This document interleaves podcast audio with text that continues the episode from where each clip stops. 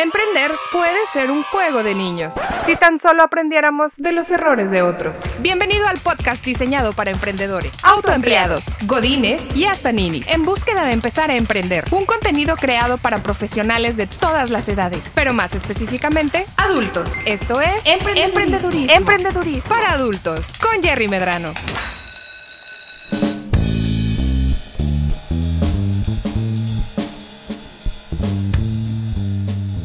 ¿Qué tal? ¿Cómo están todos? Bienvenidos a un nuevo episodio de este podcast Emprendedurismo para adultos. Yo soy Jerry Medrano.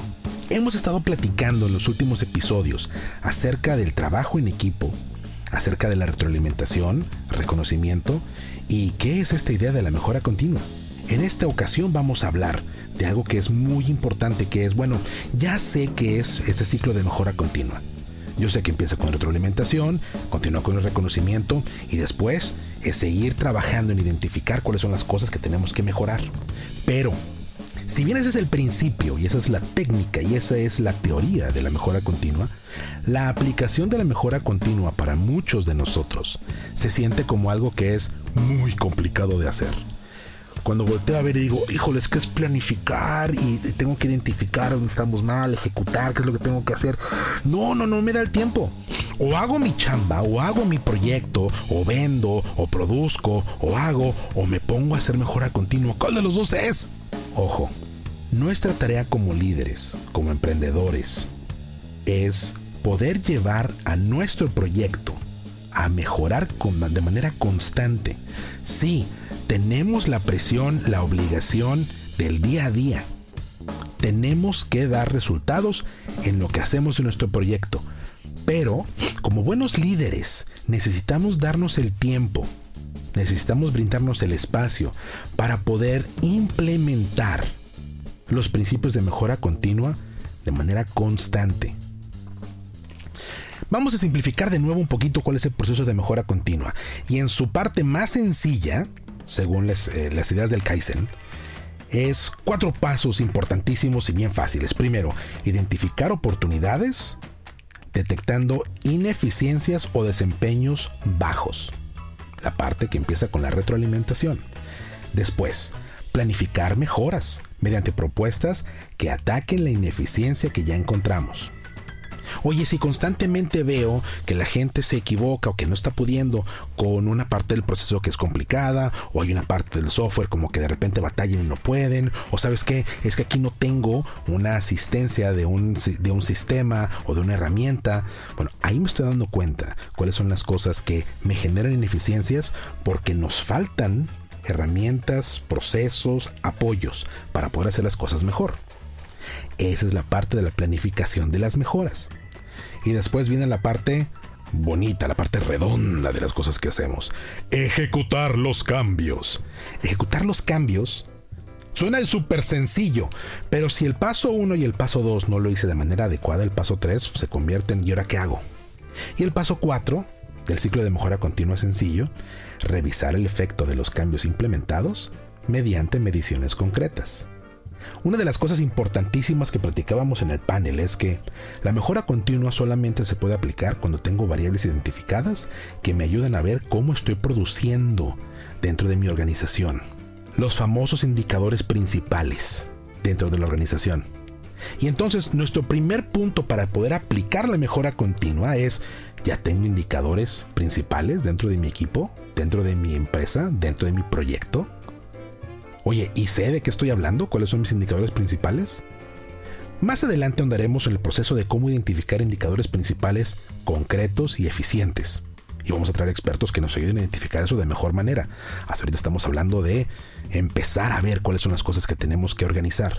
Pero el tener indicadores es importantísimo, lo platicábamos, es súper importante saber qué voy a medir. Lo que no se mide no se mejora. Acuérdate de esa frase, lo que no se mide no se mejora. ¿Ok? Y no se pueden identificar oportunidades si no estoy midiendo el desempeño de la gente. Que va más allá de brindar retroalimentación. En algún punto tienes que sentarte a establecer cuál es el proceso que quieres seguir. ¿Qué es lo que tenemos que hacer como equipo para poder lograr mi objetivo? Poner un indicador clave es tan sencillo como decir, ¿Qué es lo que estoy haciendo? ¿Por qué? ¿Para qué? Estoy vendiendo, estoy produciendo, estoy generando órdenes, estoy haciendo fulfillment de productos que me compraron. ¿Qué estoy haciendo? ¿Qué es lo que hace mi equipo en este punto particular? ¿Sí? ¿Para dónde vamos? ¿Por qué estamos haciendo lo que estamos haciendo? Y ya que yo tengo esa razón de ser de mi equipo de trabajo en particular, digo, yo sé con la razón de ser de mi empresa, lo hemos platicado muchas veces, yo quiero hacer dinero. Y entonces el indicador clave principal de todo proyecto, de todo negocio es hacer dinero no vender. La gran diferencia entre ventas netas y utilidades. No es vender, es la utilidad. ¿Sí? Es el dinero que le deja el negocio después de que me encargo de mis gastos. Pero entonces, si yo ya sé que mi empresa lo que quiere es hacer dinero, yo como emprendedor quiero hacer dinero, ¿ok? Entonces lo que sigue es, ¿qué es lo que hace cada persona dentro de la organización para poder hacer dinero? Y ahí es donde empezamos a ver los indicadores claves de cada parte del proceso dentro de mi organización. El que vende, el que produce, el que empaqueta, el que envía, el que administra, el que cobra, el que paga.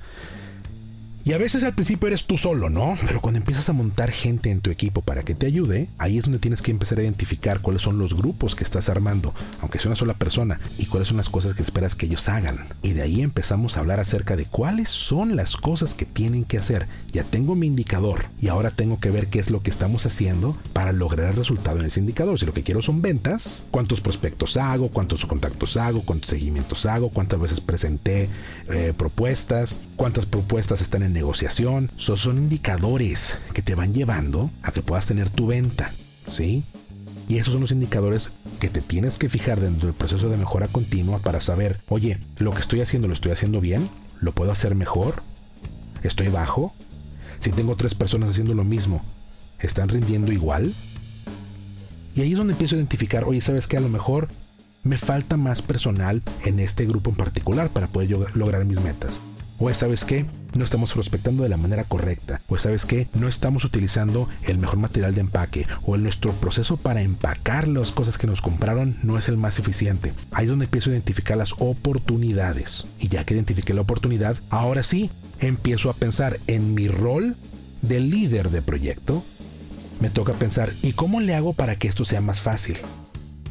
En mi experiencia me ha tocado muchas veces sentarme a pensar, oye, ya identifiqué qué es lo que está mal. Oye, nos tardamos mucho en las llamadas que estamos haciendo. Oye, eh, no estamos reteniendo este, a los clientes que ya no quieren estar con nosotros. Oye, no estamos vendiendo suficiente. Y entonces identificas qué es lo que no se está dando. Pero para poder planificar, buscar cuáles son las propuestas para que mejoren las cosas en base a lo que no se está dando, a los indicadores a los cuales no estamos llegando donde quisiéramos estar no porque seas el líder significa que tienes varita mágica y de repente eres eh, el ser omnisciente y omnipresente que todo lo sabe. Muchas veces nos va a tocar a nosotros como líderes de proyecto y como emprendedores decir, híjole, no sé qué hacer aquí. Aquí en particular no sé qué hacer. Y se vale. Yo creo que por eso escuchamos podcasts como este que preparamos para ti de repente no sé para dónde hacerme y empiezo a tomar información de otras fuentes y empiezo a platicar con mi gente qué es lo que tienen que hacer. Lo mejor que yo puedo hacer si identifico que un grupo de trabajo no está fungiendo de la mejor manera, no está teniendo resultados, es acercarme con ellos a través de la retroalimentación para preguntarles qué es lo que ustedes harían diferente, qué podemos hacer para mejorar. El trabajo de mejora no es trabajo exclusivo del líder es un trabajo incluyente del grupo. Si bien como líder tenemos la responsabilidad de lograr los resultados, el equipo es el que nos hace fuerte para identificar qué tengo que mejorar para lograr esos resultados. Entonces lo primero que yo te recomiendo es acércate con tu equipo, oigan, esto no estamos llegando, ¿qué proponen que podemos hacer? ¿Qué se les ocurre que podemos cambiar? ¿Cómo te ayudo a llegar? Y si eso no es suficiente, ahora sí empieza a buscar retroalimentación externa. Te puedes acercar con diferentes personas, conocidos amigos tuyos, puedes escuchar podcasts, leer libros, educar, educarte para que puedas tener una perspectiva diferente de lo que está, de lo que está pasando en tu organización y lo que estás haciendo. A eso se le llama benchmarking. Literal, la comparación entre lo que pasa aquí y lo que hizo alguien más. Y es muy importante porque a través de este proceso de ir a buscar qué es lo que hace alguien más, ir a leer libros, revistas, artículos en internet, escuchar podcasts, ¿sí? Es donde empieza a tomar las ideas de lo que puedes implementar para poder cambiar. Y entonces elaboras tu propuesta. Esto es lo que yo puedo hacer para poder tener más ventas. Y si quieres vender más, vete a escuchar podcasts como eh, Cállate y Vende, por ejemplo. O se traduce en ventas, que son cosas que te pueden ayudar a tener ideas de cómo mejorar tu proceso de venta. ¿Sí? Y entonces, ya que tengo estas ideas, empiezo a implementar. ¿Sabes qué? Yo creo que podemos hacer estas cosas para mejorar. En la parte de planificación para el proceso de mejora continua, está lo siguiente. No son buenos deseos. No es, híjole, estaría padre tener 50 prospectos más al mes. Es detallar qué hay que hacer para poder lograr esos 50 prospectos extras al mes. Aquí es donde se vuelve una tarea intensiva. La planificación no es, ah, me gustaría tener este resultado, es paso a paso qué tiene que hacer el equipo para poder tener ese resultado. Porque ese plan que generas paso a paso para poder mejorar es lo que vas a ejecutar. Si resulta que tú al momento que identificaste, híjole, es que no estoy vendiendo lo que no estoy vendiendo suficiente, necesito vender más, necesito acelerar mi proceso de ventas para poder tener más clientes. Y dijiste, ah, bueno, pues este, ahorita tengo 50 ventas al mes, pues estaría padre, ¿sabes qué? Mi plan es subir a 150 ventas al mes. Ok, pues fregón, mano. ¿Cómo? No, pues vendiendo 100, más. pero ¿cómo? Pues por eso, o sea, 100 clientes más. Sí, pero ¿cómo llegas a ellos? Ese es el plan, porque si no, ¿qué ejecuta tu equipo? ¿Cómo lo bajas con el equipo para que puedan tomar acciones para mejorar? Oye, lo que pasa es que nos estamos tomando mucho tiempo por hacer el empaquetado de los productos que ya vendimos. Me estoy tomando 10 minutos por, orden para empaquetar. No, pues es un mundo de tiempo. ¿Qué te pasa? No, es demasiado. Ok, ¿qué tengo que hacer? Pues reduce los 5 minutos. Ok, y mucha gente se queda en ese, en ese, plan de que, ah, sí, mira, nuestro, nuestro plan de mejora continua es bajarlo a 5 minutos. Órale, vas. Oye, ¿qué hacemos? Pues hazlo más rápido. No, pues eso no sirve. Eso, eso no es un plan, son buenos deseos. Eso no funciona. Planificar tiene que ser entender cuáles son los pasos para poder hacer el empaquetado, dónde tengo los productos, cómo están organizados los productos dentro de mi almacén, dónde los puedo ir a lograr, dónde los puedo conseguir, cómo los puedo tener más a la mano, a poder elaborar un plan de almacén para poner los productos que se venden de manera más común más a la mano de la gente y los que no, un poquito más alejados, más arriba, más abajo, más, más atrás, no sé, como lo tengas organizado. Y entonces, a lo mejor es también pensar, ¿cómo me están llegando las órdenes? ¿Cómo se lo estoy pasando al equipo? ¿Es fácil de leer?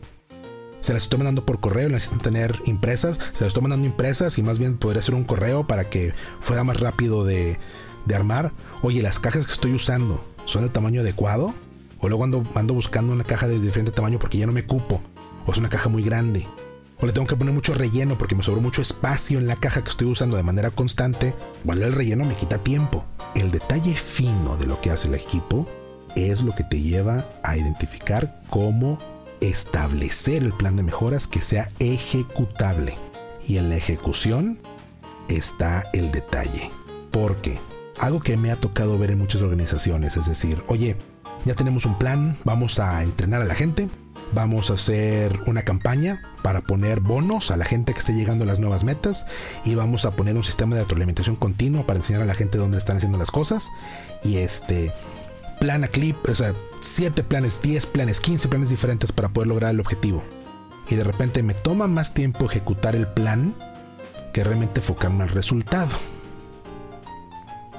la ejecución es pobre.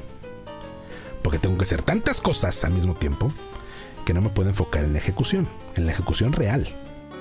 Porque yo te puedo decir, vamos a reducirlo de 10 minutos a 5 minutos el empacado de, las órdenes y reacomodamos la bodega y le pedimos mucho tiempo a la bodega, al proceso de cómo me llega la orden, cómo tengo el orden enfrente de mí, se lo tengo que poner en cajitas, se lo tengo que poner en cajotas, se lo tengo que sellar con cinta, eh, con cinta de papel, se lo tengo que hacer con cinta, eh, con cinta de seguridad y de repente puse muchos cambios al mismo tiempo y quiero implementarlos todos de un jalón.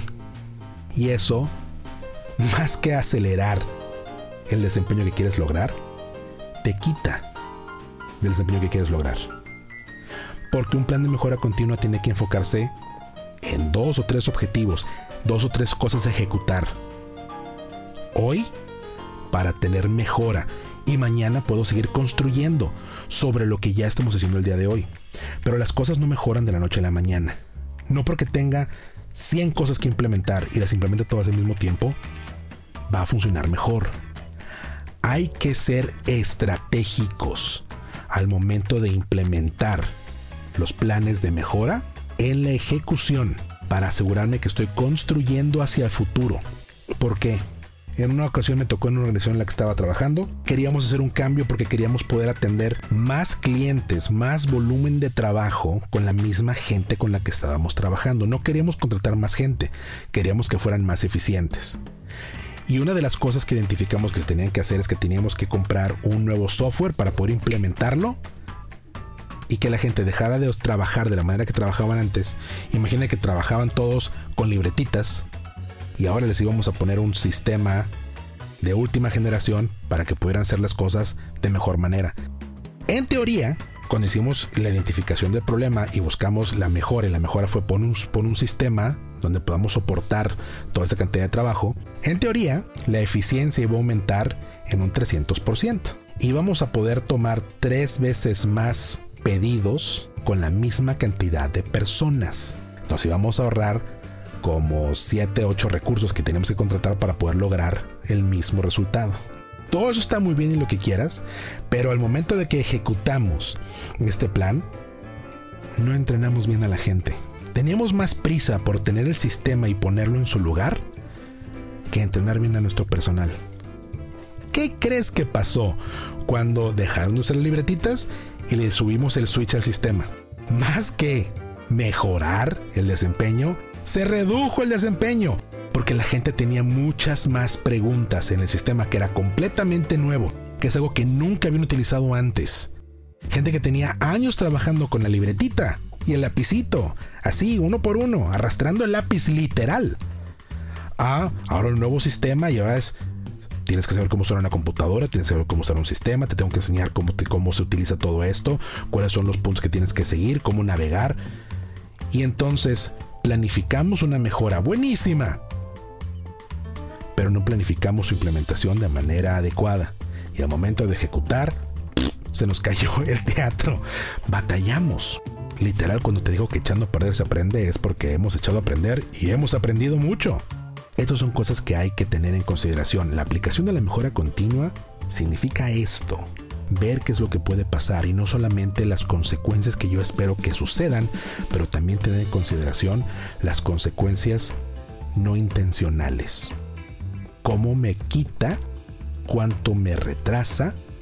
¿Qué tanta más capacitación tengo que darle al equipo? ¿Qué tanta más retroalimentación tengo que darle al equipo para que esto funcione? Ahí es donde está el punto importante de la mejora continua implementar mejoras por implementar mejoras en sí mismo no es el fin. Es identificar cómo bajar todas las diferentes variables cuando estoy implementando los cambios y poder atacarlas una por una. Al final, obviamente, la parte de revisión, que es importantísima, pero va de regreso con los indicadores clave. Si yo ya identifiqué qué es lo que quiero mejorar, en este caso, lo que estábamos implementando en esta empresa donde trabajaba, queremos mejorar la cantidad de órdenes que podía atender cada persona y cada persona diariamente estaba atendiendo algo así como 30 órdenes y la idea es que atendieran como 120. En nuestro primer mes pasamos de atender 30 órdenes diarias a 15. Nos dolió. Implementamos obviamente un nuevo round de mejora continua. Ok, ya puse mi herramienta y ahora cómo le hago para mejorarla. Ah, bueno, tengo que capacitar más a la gente, brindar retroalimentación, estar sentado con ellos y nos enfocamos 100% a el entrenamiento de la gente. Para algunos era como usar una computadora, créeme. Digo, ya fue hace rato, pero este, son de las cosas que dices, es que no puede ser posible. Sí, sí puede ser posible. A veces obviamos los puntos más, más básicos, porque creemos que todo mundo, todo nuestro equipo está en el mismo nivel que estamos nosotros en conocimiento y en aptitudes. Y la verdad es que no. Pero entonces, ya que implementamos nuestro segundo round de mejora continua, pasamos de tener 15 a atender 45 órdenes por día por persona. No eran los 120 que queríamos, pero definitivamente estábamos más cerca de la meta. Nos tomó al final cuatro meses poder llegar al punto en el que queríamos estar, pero se logró. Y fue a través de la revisión de los resultados y la revisión de la ejecución de nuestro plan de mejora continua que pudimos llegar ahí. Y constantemente al momento de revisar poder de nuevo identificar las oportunidades, identificando de nuevo ineficiencias que pudieran surgir a partir de lo que ya implementamos. Y de ahí volver a empezar todo el proceso. Planificar de nuevo, ejecutar, revisar identificar las oportunidades, planificar las mejoras con las propuestas que ataquen esos puntos donde tenemos que mejorar, ejecutar el cambio que ya planifiqué.